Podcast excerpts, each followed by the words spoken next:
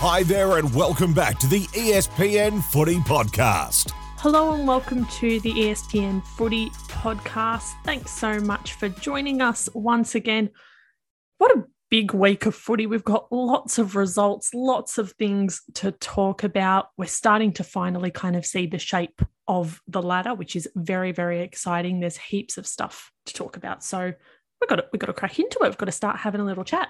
But before we begin, I wanted to acknowledge the traditional owners of the lands we are recording on today, the Wurundjeri people, and pay our respects to their elders, past and present.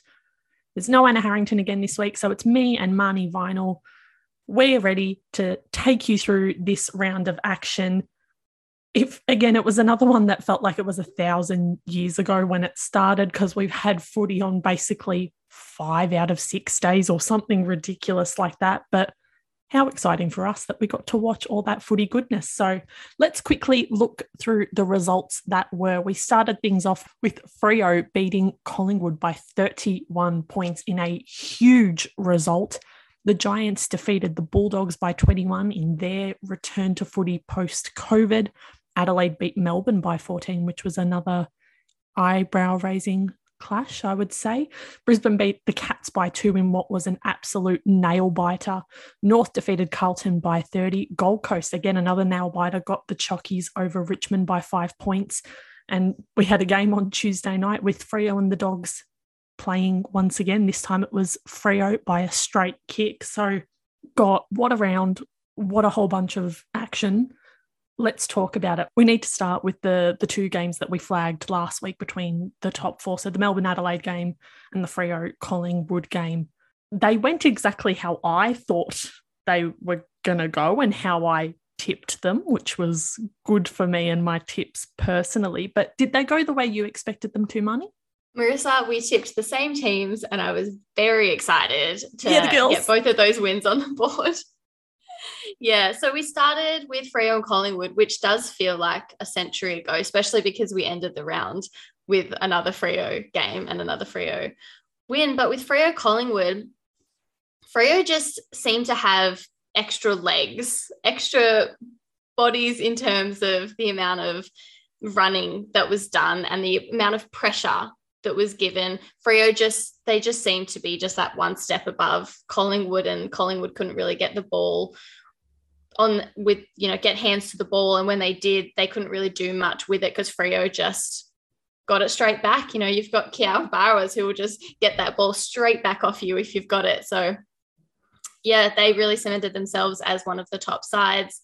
For Collingwood, though, I think that potentially this loss could be good for them. I think it's dangerous when teams, especially at the start of the season, are touted as flag contenders and they just get an undefeated run, especially when they're going up against maybe some of the teams at the lower end of the ladder. So to play one of the top teams, lose by a significant enough margin that really shows them their problem areas areas to work at and especially because they've had some of their key players like Bri Davey taken out of the contest they have to now work out how to play without her Steph Chiocci's still out she'll be coming back but they need to work out how to account for these players and Freo show them what can happen without them. And so I think this might be good for Collingwood. It could also just light a little fire under them. They can come back harder and stronger.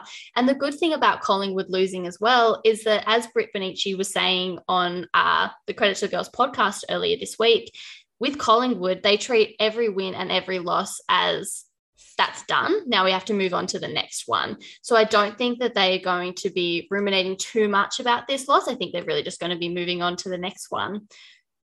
So hopefully for them, it'll just it'll spur them to go even further. With uh, Crows and Melbourne, and the uh, other game that people really had eyes on when we were going into the this round, two of the other top sides. I wasn't sure how it was going to play out. So even though I tipped Crows, I was not confident that they were going to get the win. But by the second quarter, by halftime, it really looked like they were just dominant and running all over Melbourne. Fourth quarter, as we saw in the previous round, Melbourne just came out firing in the fourth quarter against Saints. They kicked six goals that were unanswered. I was really worried that they were going to do that again against the Crows. Worried because I tipped the Crows and I was also kind of cheering for them. Um, but they, but Crows still managed to get the win, which was kind of a, a big exhale, I think, when the final siren sounded in that game. You've got to talk about how electric Erin Phillips is. What a remarkable player. I think every season we're like, oh, she's at the top of her game. Like, this is it. But then the season following, she goes even further. She's kicked three goals. And the thing as well, she's not the only key forward that the Crows have. She's not their only goal kicker. So to kick three goals when she's in such a remarkable and strong lineup is so impressive. With that game, I also want to talk about how strong Ebony Marinoff and Anne Hatchard were. They just have so much dominance over that ball. They have so much control, so much composure. And talking a bit ahead because we'll get to the games we're looking forward to, but I'm so excited to see those two. No, they don't play blues, do they? Yes, they do. Talking a bit ahead, I'm so excited to see Marinoff and Hatchard go to toe to toe with Prespakis, Maddie, that is, um, when they play the Blues the next week. Yeah, I think it was so fascinating watching these two games and what they kind of now mean for the ladder and the top four, and also just the way we look at the kind of season trajectories for this team because it was obvious that, you know, they were all going up these four teams, but now we have a real sense of where they're actually at in a way. Um, just on Collingwood Freo, Freo's pressure. We know that they're a tackling side. It's it's you repeat yourself so often, and it's such an obvious thing to say, but they're just so good at it. And obviously, Kiara Bowers leads from the front in that respect, is so, so good. And that's what really restricted Collingwood in an attacking sense, but also in a defensive sense, because we know that they have a the Pies have a good defensive structure, but you can only kind of hold on for so long if that pressure is relentless. And that's exactly what it was from Freo. So they were fantastic. Freo won the inside 50s 41 to 10, which I think really tells you a massive story.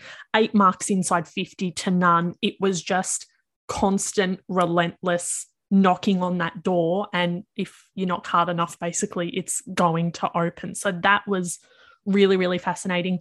I think you're right. I, I like Britt Bonnici's comments, and I think it's a really positive mindset to adopt in general, but also in a season as short as the AFLW, because you can't, you cannot be ruining or thinking or spending any more time on a result than you have because you just don't have time, basically the season's too short for you to be kind of doing a panic about one loss. So we'll see how they do bounce back. We hope that they bounce back, but it's going to be really, really important to see kind of what they do in this next game. Adelaide Melbourne, again, I I wasn't super surprised, mainly because my theory came true. If if my theory had not come true, I would have been surprised. But I and I think I explained it a little bit on the pod last week.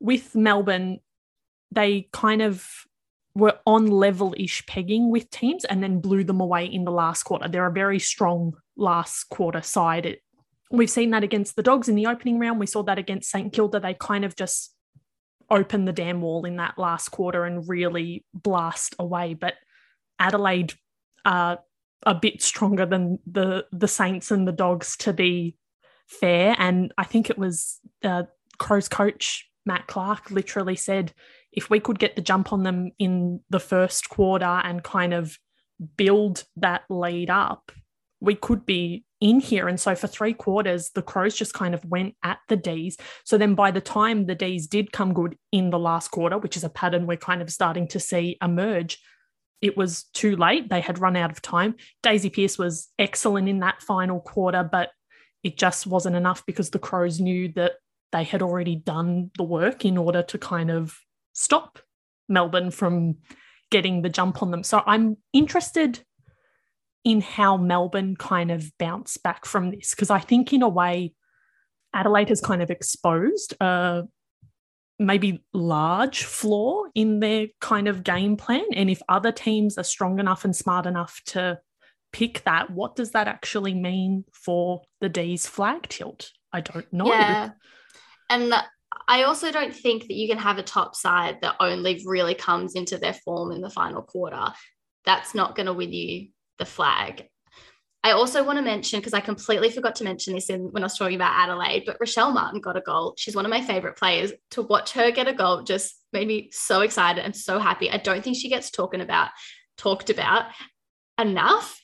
She is so dominant and she has so much control over that ball. Also, uh, her sister Hannah Button had a great game. But yeah, I'm sorry to harp back to the Crows. I promise this won't be a Crows heavy pod, but um, but I was so excited to see Martin get a goal. It's good. We've got to balance out the Melbourne bias with a little bit of love for the other states. Um, but that's what I'm doing. exactly. But we we had a little chat about it before we hit record about how obviously these results have now started to shape the ladder. And now that we are technically four rounds in, we're starting to see some kind of shape into what the teams or which teams are doing well, which teams sort of aren't. So I know you had some thoughts on what the ladder looks like at the moment, but also how we assess this ladder in context. So, did you want to talk to us a little bit about what the ladder looks like and the kind of divide that is starting to emerge in in this table? Yeah, and heading into round five, um, we're halfway through the season, which feels wild. And I was like, I don't, I don't even think that's right. Like I have to check myself so much. It's like halfway through the season. That is just something else. But yes, so halfway through the season, we are starting to see this ladder really take shape. I think the top six have really cemented themselves because these teams could all be in the grand final in my mind. You can see Freo there, Crows there, Melbourne there, North there, Collingwood, and of course the Lions. And what's really interesting about that as well is Freo are on top, but they've played five games, whereas Brisbane are at six and they've only played three games. So Brisbane could very much be in the top two. We just haven't seen enough of them yet. What's really interesting as well about this top six is North are now in the top four. So for the start of the season, I think we've been talking about Freo, Crows, Melbourne, and Collingwood as the top four. Now the Kangas are in there. Collingwood are currently out, but that's going to be really interesting to see how that tussles out. When we talk about the ladder, I did, I had such a little giggle uh, at the Freo Bulldogs game on Tuesday night because one of the commentators, when it was getting close, one of the commentators said, Oh, if it's going to be a draw, that's really going to make this ladder higgledy piggledy. Like, have you seen the ladder? Freo are on five games. You've got four teams on three games. The whole thing is like out of whack, and it's going to be out of whack, I think, until we get to the finals with all these fixture changes, with all these games that are being postponed. And given that, it's really hard to know how these teams are actually faring in relation to each other and relation to the competition. Because I think from the outset, you look at that and you're like, oh, Lions at six, that's interesting. But as I said, they've only played three games. Also on the ladder, Suns at seventh makes me so excited. I just want to call myself out for not having enough faith in them when we went into the season, when we were doing all of our round previews. Every single one of us had the Suns as wooden spooners. I'm sorry, Suns. You're doing great, especially, you know, with Bohanna, with Perkins, with Rowbottom. I'm so sorry, Suns. You are, it's so exciting to see you be such a competitive side. And right there on the cusps of the six is such an exciting place for the Suns to be. I'm hoping we can see Geelong climb a bit. They're at 11. They have had all losses, but they don't feel like big losses. And also, when it comes to the such a short season, percentage matters a lot. Geelong have lost by small margins. So hopefully, if they can start getting some wins under their belt, they can start climbing. It's just going to be interesting to see how this plays out. And we're not going to have a good idea until we get, you know, to the end of it, really. It, it's so interesting. We were having a chat about how COVID is obviously wreaking havoc on people physically, on the league logistically, but the way it's now manifesting itself in the ladder and how we read the ladder is just so fascinating. Like we were talking about, is there a clear divide, but clear divide between the top sides and the bottom sides, you would say, yes, you know, we've still got two undefeated teams and four winless teams, but those four winless teams, you know, Geelong's the only one that's played four games. The rest have played three. So it's, you obviously have their performances to assess them on, but it's a much smaller sample size than some of the other teams. So it's like, yes, there is a divide, but is it as big as we think it is? we can't really find out until we see these games. So it's something that we're obviously going to keep an eye on and suss and evaluate as we get more games under the belt and the the matches played starts to reach some equi- equilibrium between the teams. But it's just a really fascinating thing to think about as we approach the halfway point of the season. I, I feel bad that we keep mentioning it because it's like, no, don't remind me that we're nearly done. Disgusting, awful. So we'll talk about some happier things like who impressed us this round. So, Marnie, who impressed you this round? I felt when I was thinking about this, I really struggled because so my, so many players, so many teams, just so much impressed me from this round. I will. I just mentioned it, but Tara Bohanna and Sarah Perkins uh, for the Suns and their tee up, them as a pair, were just so exciting to watch. If they weren't scoring the goal, they were helping their teammate score the goal. My favorite moment was when Sarah Perkins went to kick it to Tara Bohanna, went over ahead and then got a goal. Like, if that's not teamwork coming through with the goods, what is? It was one of the most exciting moments. Geelong, they're so ready for their win, but to lose to Brizzy by two points should be it's just it should be counted as a win under their belt. I think that they're you know, they're so done with these such close and such strong losses. I think they really need a win. They deserve it. I hope it happens soon. But them as a side, just going from strength to strength in my mind. And now that they've got Chloe Scheer really kind of presenting herself as their leading goal kicker or a goal kicker in that forward line, which has previously been a bit of a pain point for that side, it's that's the, the pieces really seem to be coming together. So Geelong, Suns, and I'll just quickly say that I was so impressed by the Crows. This is not a Crows podcast, but I'm so excited. they were so good. They were. They deserve the credit. Like it, it's not unwarranted praise for the Crows. I it, again, it feels kind of obvious to say Freo were just so impressive. Hayley Miller's snap, like 45 meters out, almost from the brown boundary. Oh my god, incredible! amazing. Absolutely loved to see it. There are a few other goals and goal kickers. I suppose that's that's the theme of who impressed me this week. Darcy Vescio scoring their first goal for the season. We love to Darcy it. Ah, well, yes. Where'd you get that one from, Marissa? Some woman on Twitter tweeted it. You know, it was it we was do Marnie. love to Darcy it.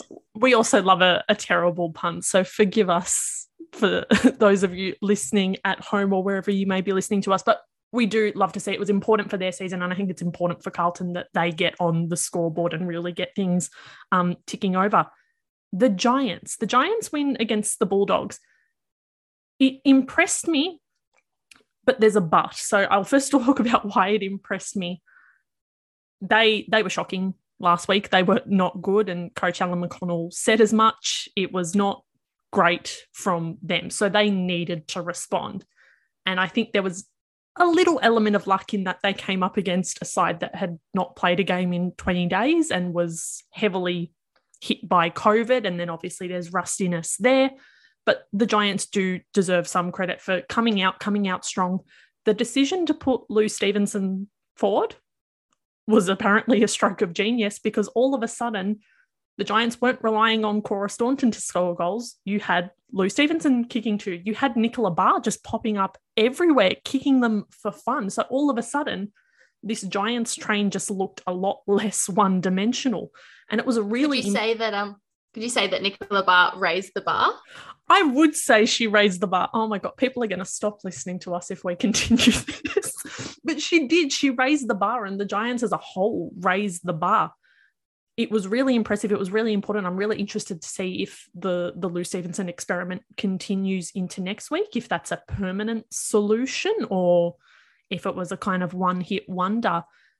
The but is, as I mentioned, the dogs literally hadn't played in 20 days. There was going to be rustiness as a lot of this side came back from COVID. We spoke about it last week.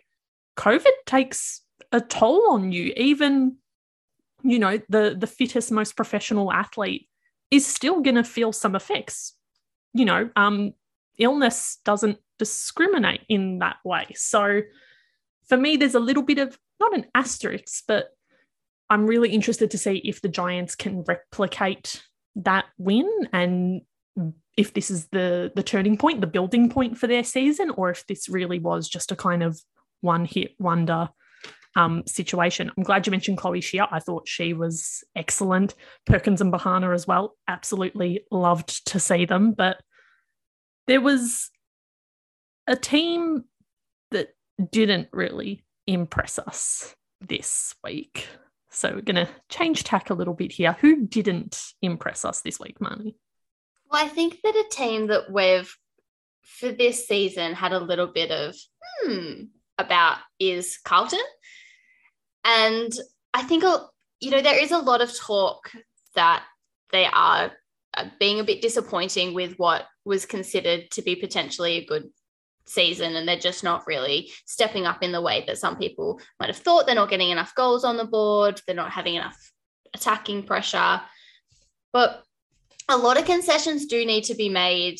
I mean carlton touched down at tullamarine airport just after 4 a.m on wednesday after their loss to brisbane. I don't think anyone wants to be awake at 4 a.m. on a Wednesday, let alone after a game and then you're heading into another round plus you're semi-professional athlete so you've got to go to work. That's not a schedule that works with this competition where it currently sits. And so i do think a lot of concessions need to be made around well yeah they're not really performing but can we expect them to? And that goes for all teams uh, you know across this competition that are dealing with covid complications and fixture changes and being a semi-professional league so I do want to state that, but also it it is interesting that Carlton's game plan just doesn't really seem to be working. I know that I've heard the commentators say that they are just being a little bit too cute, so that they're having that kind of short game where they're really just kicking small kicks to each other. They're trying to have a lot of small movement to get it up the ground, and that's just not working, especially when you've got sides with such strong pressure. Like that's not going to work when you go against a side like Lions. It's not going to work when you go up against North. So, yeah, few question marks over Carlton, and there has been a lot of talk of them being a bit disappointing uh, coming from their fan bases. I've seen that a bit on social media. So, hopefully, they can get into a groove soon. You know, and Darcy Vescio's goal, amazing, so exciting. They looked so relieved after that goal, like they were so excited to have it. But there was also an element I think you could see of relief of yes, I finally got a goal on the board. When you're doing that in round four, I don't know. I feel like it it it should maybe should have come a bit earlier. But again, COVID concessions.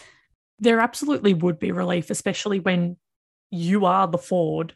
And if you're not kicking the goals, it's like, what what is my purpose here if I, the goal kicker, am not kicking goals.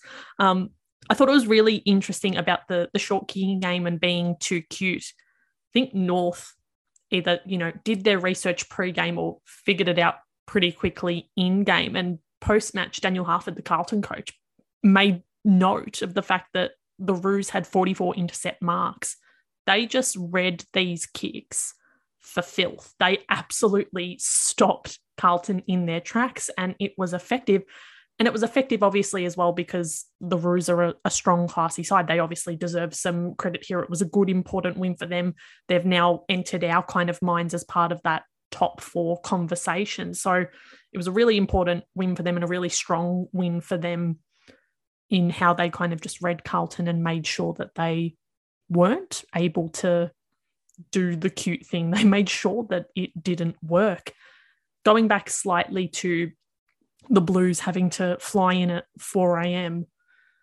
Uh, the the Dogs had a similar situation where they had to fly out the same day as their game against the Giants. And Nathan Burke made comments about it saying, you know, we were landing at midnight in Melbourne because we had to fly back the same day.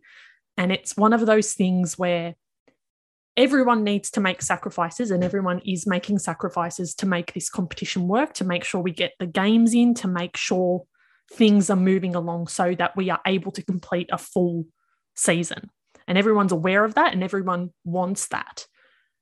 But like you said, Marnie, these are still semi professional athletes. And if there, there needs to be either more support, better support, some sort of concessions so that we aren't forcing these semi professional athletes to travel at inconvenient times. Like, I can't imagine, like, if someone had to go to work after flying in midweek or on the weekend, landing in the middle of the night, that's unfair. That's just, that is too high an expectation on these athletes who are already being asked to do so much more than they are being supported with, if that makes sense. So I understand and I want to continue acknowledging that it's a difficult situation and a difficult season that we're in.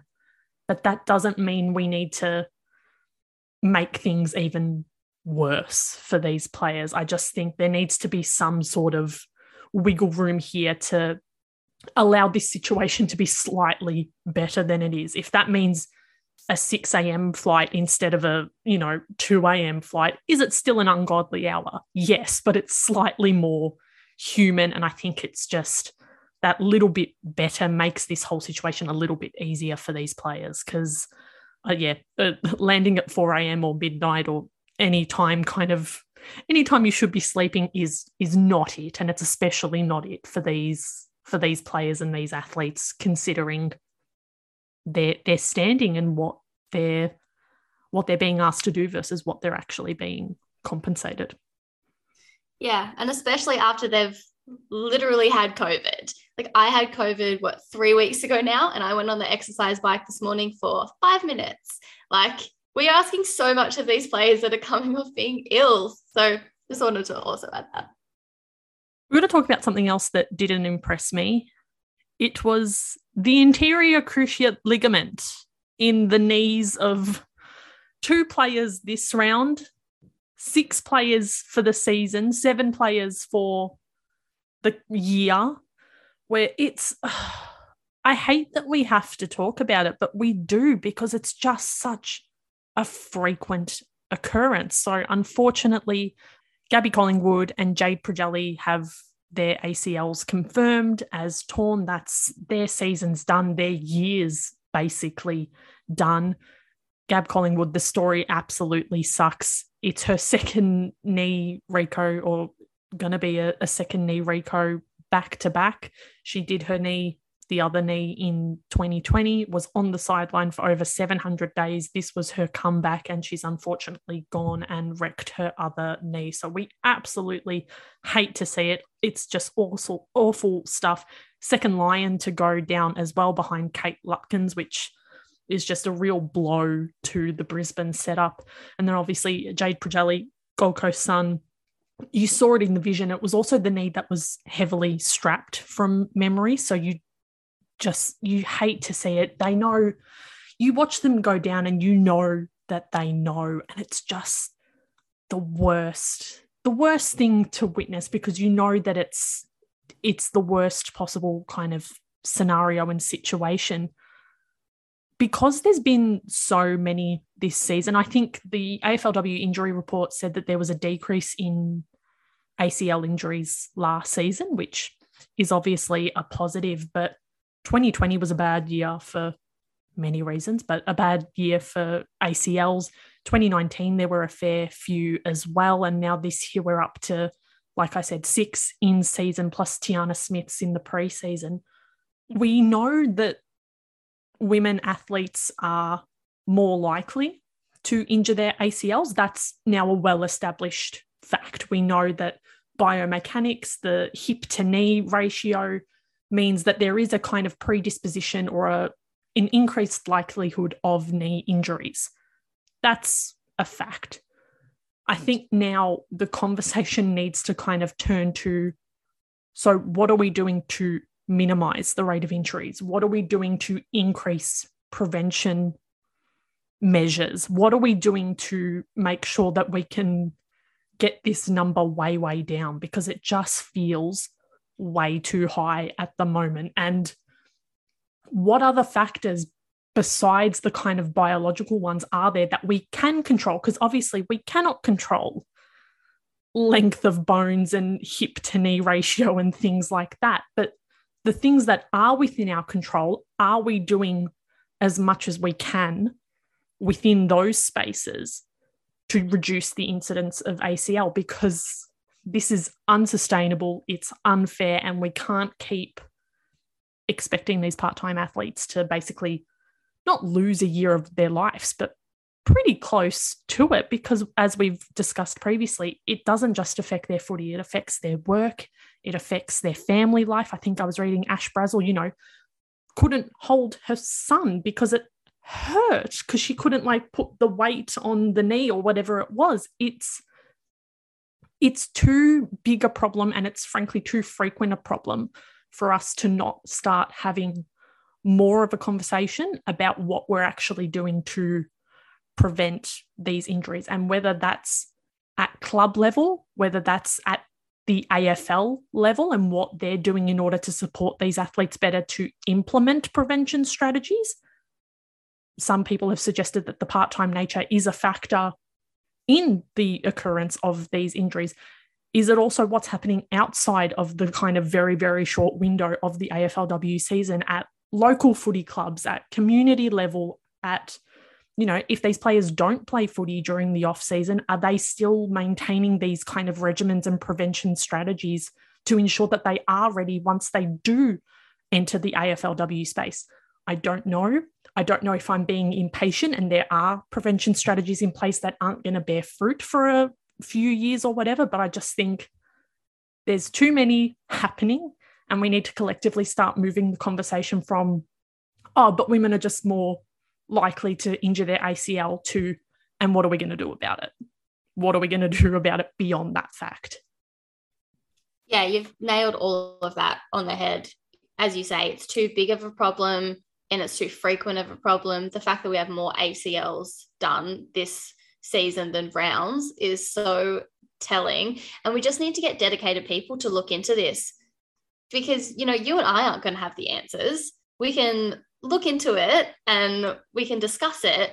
But at the end of the day, you need dedicated people who understand the who can understand the problem and then understand how to prevent them. Because as you say, at the moment, we are asking too much of these athletes to put their whole bodies on the line in a way that ACLs are just happening at a rate that is it's it's unforgivable. I think I really do to watch these players go down like that and have their whole seasons and their whole lives really taken away something's got to something's got to happen one point i forgot to mention which just it reappeared in my head erin phillips chat on the w podcast over at the abc and how she was saying the players have limited access to gyms and facilities because of covid things. Is that playing a role?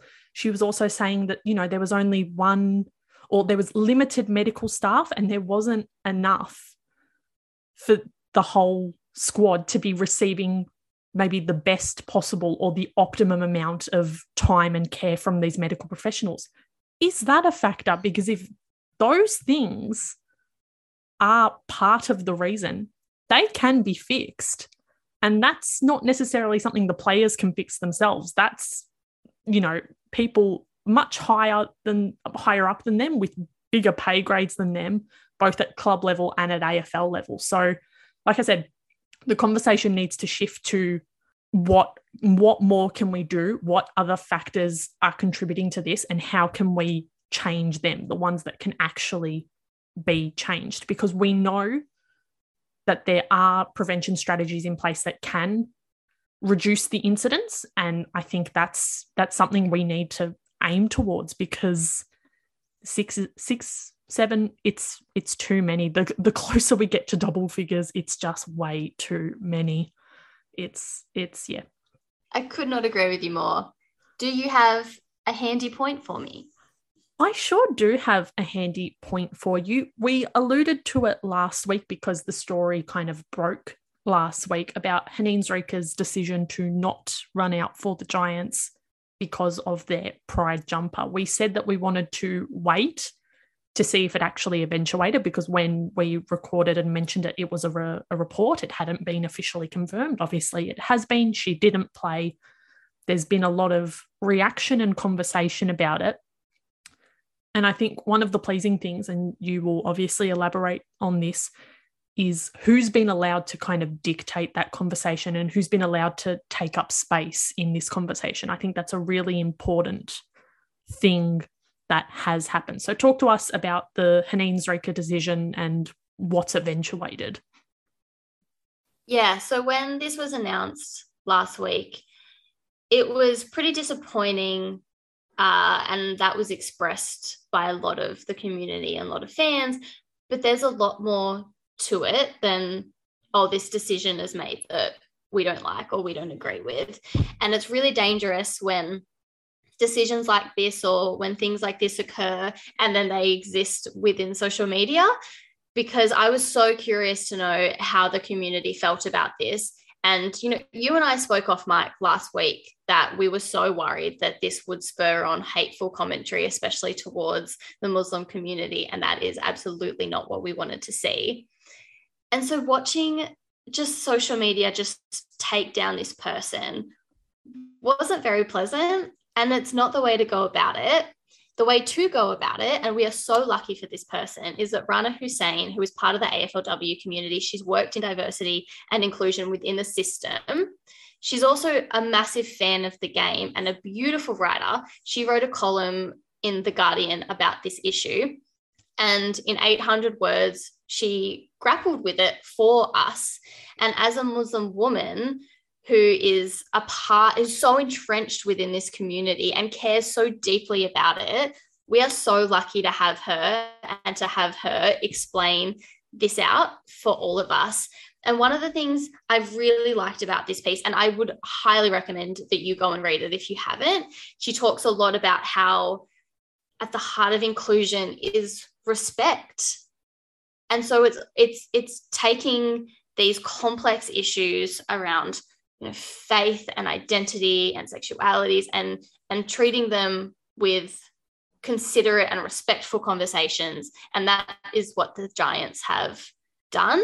We are not in the giants camp. We are not in those rooms. We do not know how the conversations went down but from the outset it seems like it has been just conversations with between the players between the staff and everyone has kind of been included in that conversation which is what inclusion is about. And Rana also, what I really liked about this piece was we don't exist in binaries. I think it's so tempting when someone does something or when anything occurs to be like, that's a good decision, that's a bad decision.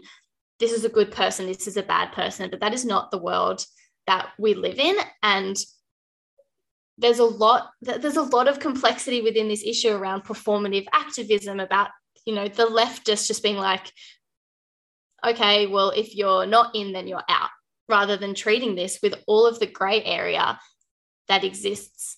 And so I would really highly recommend you go and read it because her words will do more justice than me talking about her words. But I just wanted to say how incredibly thankful I am that we have people like Rana to grapple with these issues because, you know, you and I, Marissa, as non Muslim women, we don't really understand we just don't and we're not going to treat it with like the amount of consideration that it deserves.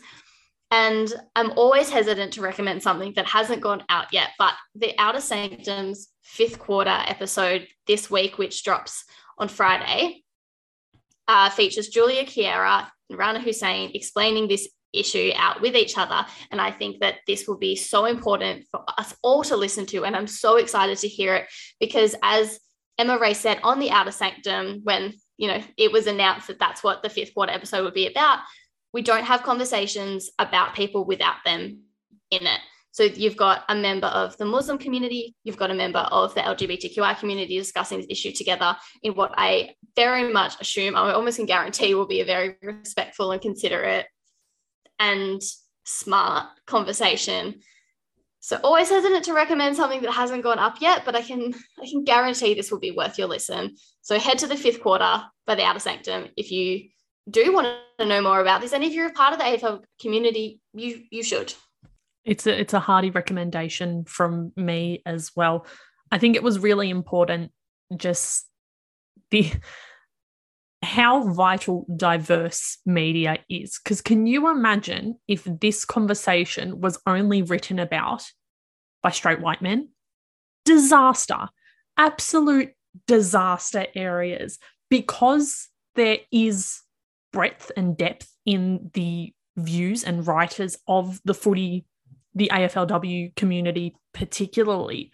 We have not only intelligent articulate Muslim women able to explain this to us. And Rana's piece, it's a second, you know, seconding seconding how good of an article it was. And there are other writers um, who are Muslim who have also written about it. And I think it's so important that we have that perspective. But it's just as vital that we get the the views and the takes of the LGBTQI plus community as well, because they are a part of this conversation. And I think their disappointment in Haneen's actions is still incredibly valid, even if there is that layer of complexity to it. So I think just the fact that we now have people who can obviously they represent the communities, but they aren't the only voice of these communities, but that they can have this conversation with their lived experience is so important and just makes the entire conversation better, more considerate, thoughtful, and ultimately beneficial conversation to have because these women and these groups are actually discussing themselves. And it's not some randos just hashing out a thousand words about whatever they think is right despite having no lived experience. So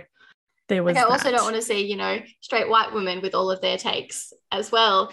So as much as I can I just want to be listening to the other voices and then you know kind of directing in their direction because the last thing we need is people who are outside of these communities giving their hot takes when they don't understand anything absolutely one final thing on it's it's not about this specifically, but it's another Pride Round thing. The Handy Point has been very Pride Round thing the last couple of weeks, but West Coast CEO Trevor Nisbett came out and wrote uh, an email, I think it was, to fans and basically said, We got the pride jumper thing wrong.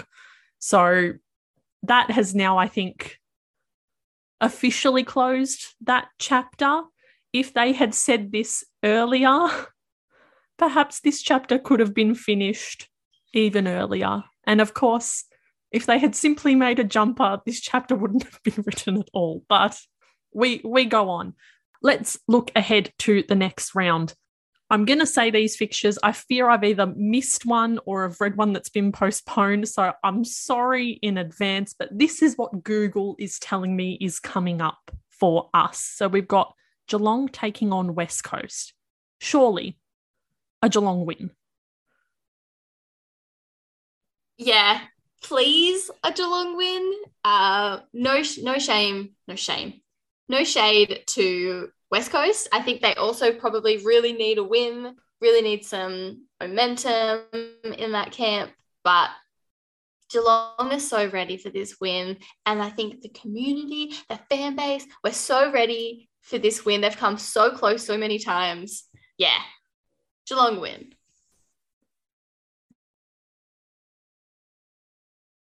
I muted myself. We've also got Lions Collingwood. So that's very interesting. Very interesting. Giants Saints has been postponed, according to the old Aparoo. Melbourne Suns. This one intrigues me in that Melbourne need to bounce back, but Gold Coast are, you know, maybe not at the level, but they've definitely got some confidence. So I'm looking forward to that. We've got Dogs, Tigers, Carlton Crows, North, Freo. North Freo, I think, is another one that we'll definitely have an eye on. Any of those really like tickling your fancy? When I first looked at the list, I was like, that one, also this one, also that one. So I've only written three, well, only I've only written three, but oh my god, that Melbourne Suns! I'm so excited. I really hope it's not a blowout. I have tipped Melbourne, but I do think the Suns will be competitive. But the ones I'm most looking forward to are Lions Collingwood. Collingwood will be looking for another win, especially after that loss against Freo. Lions are looking so tough, so competitive. They've got such a strong fit out, and their pressure, their pressure is just remarkable. And that's what really got Collingwood against Freo. So that'll be a really interesting matchup. I'm so excited for North and Freo. That will also be such a such a good one. I've really I really hope it's a close one and it is a bit of a tight tussle because you've got North showing how competitive they are. They're in the top four now. They just want to kind of keep pushing. But Freo, definitely at the top of their game. And then Adelaide and Carlton. And from the outset, you'd be like, okay, well, this looks like Adelaide will just have it all over Carlton.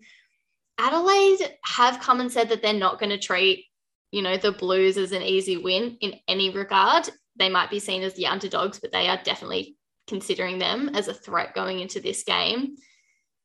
And Carlton is going to be, you know, so ready to show their competitiveness, especially after everything we've talked about, about how they've been considered somewhat disappointing and they've had all these fixture changes, they've had all this disruption. I'm so, and I'm so just excited to see that midfield playoff with Prespakis and Marinoff Hatchard in there. It's going to be a good one. It absolutely is. I definitely have my eye, obviously, on North Freo. That's going to be really telling for both of their seasons. And obviously, Collingwood Pies is kind of the same deal. Can Collingwood bounce back? Can the Lions kind of keep building on what they're doing? For me, the kind of best of the rest, it's going to be another game that really sort of lets us know where these sides are at. Dogs Richmond.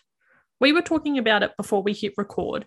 Richmond absolutely blew us away opening round. Incredible game, incredible win against the Saints, but haven't really, like, they've been good without getting the wins. There's obviously talent there. Moncon's a freak, and we absolutely love to watch her play, but they haven't been getting the wins.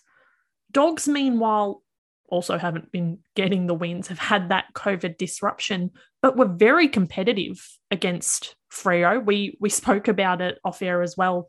How much of that was down to the fact that both of those sides had quick turnarounds and the tired legs kind of maybe even things out. But I'm really interested to see where these two sides are at against a really maybe obvious competitor. Like is Richmond actually really good against teams that are below them? And maybe it's they're kind of very obviously mid table and are able to dunk on lower sides? Or are the dogs actually building into something and COVID's just really disrupted whatever they were kind of trying to build before they got hit with this outbreak? So I'm going to be watching that one with interest just to kind of suss where these sides are actually at and again, as we discuss whether their ladder position kind of accurately reflects what they're doing. So that's that. So much footy to look forward to. It starts very soon because there's just footy on all the time. So get your eyes around it. Get your eyes around Marnie's writing on espn.com.au and the ESPN app. You can check out all her work there. Thank you so much for tuning in. Remember to get your tips in and We'll see you next week. Listen to all the latest episodes by subscribing to the ESPN Footy Pod, wherever you get your podcasts.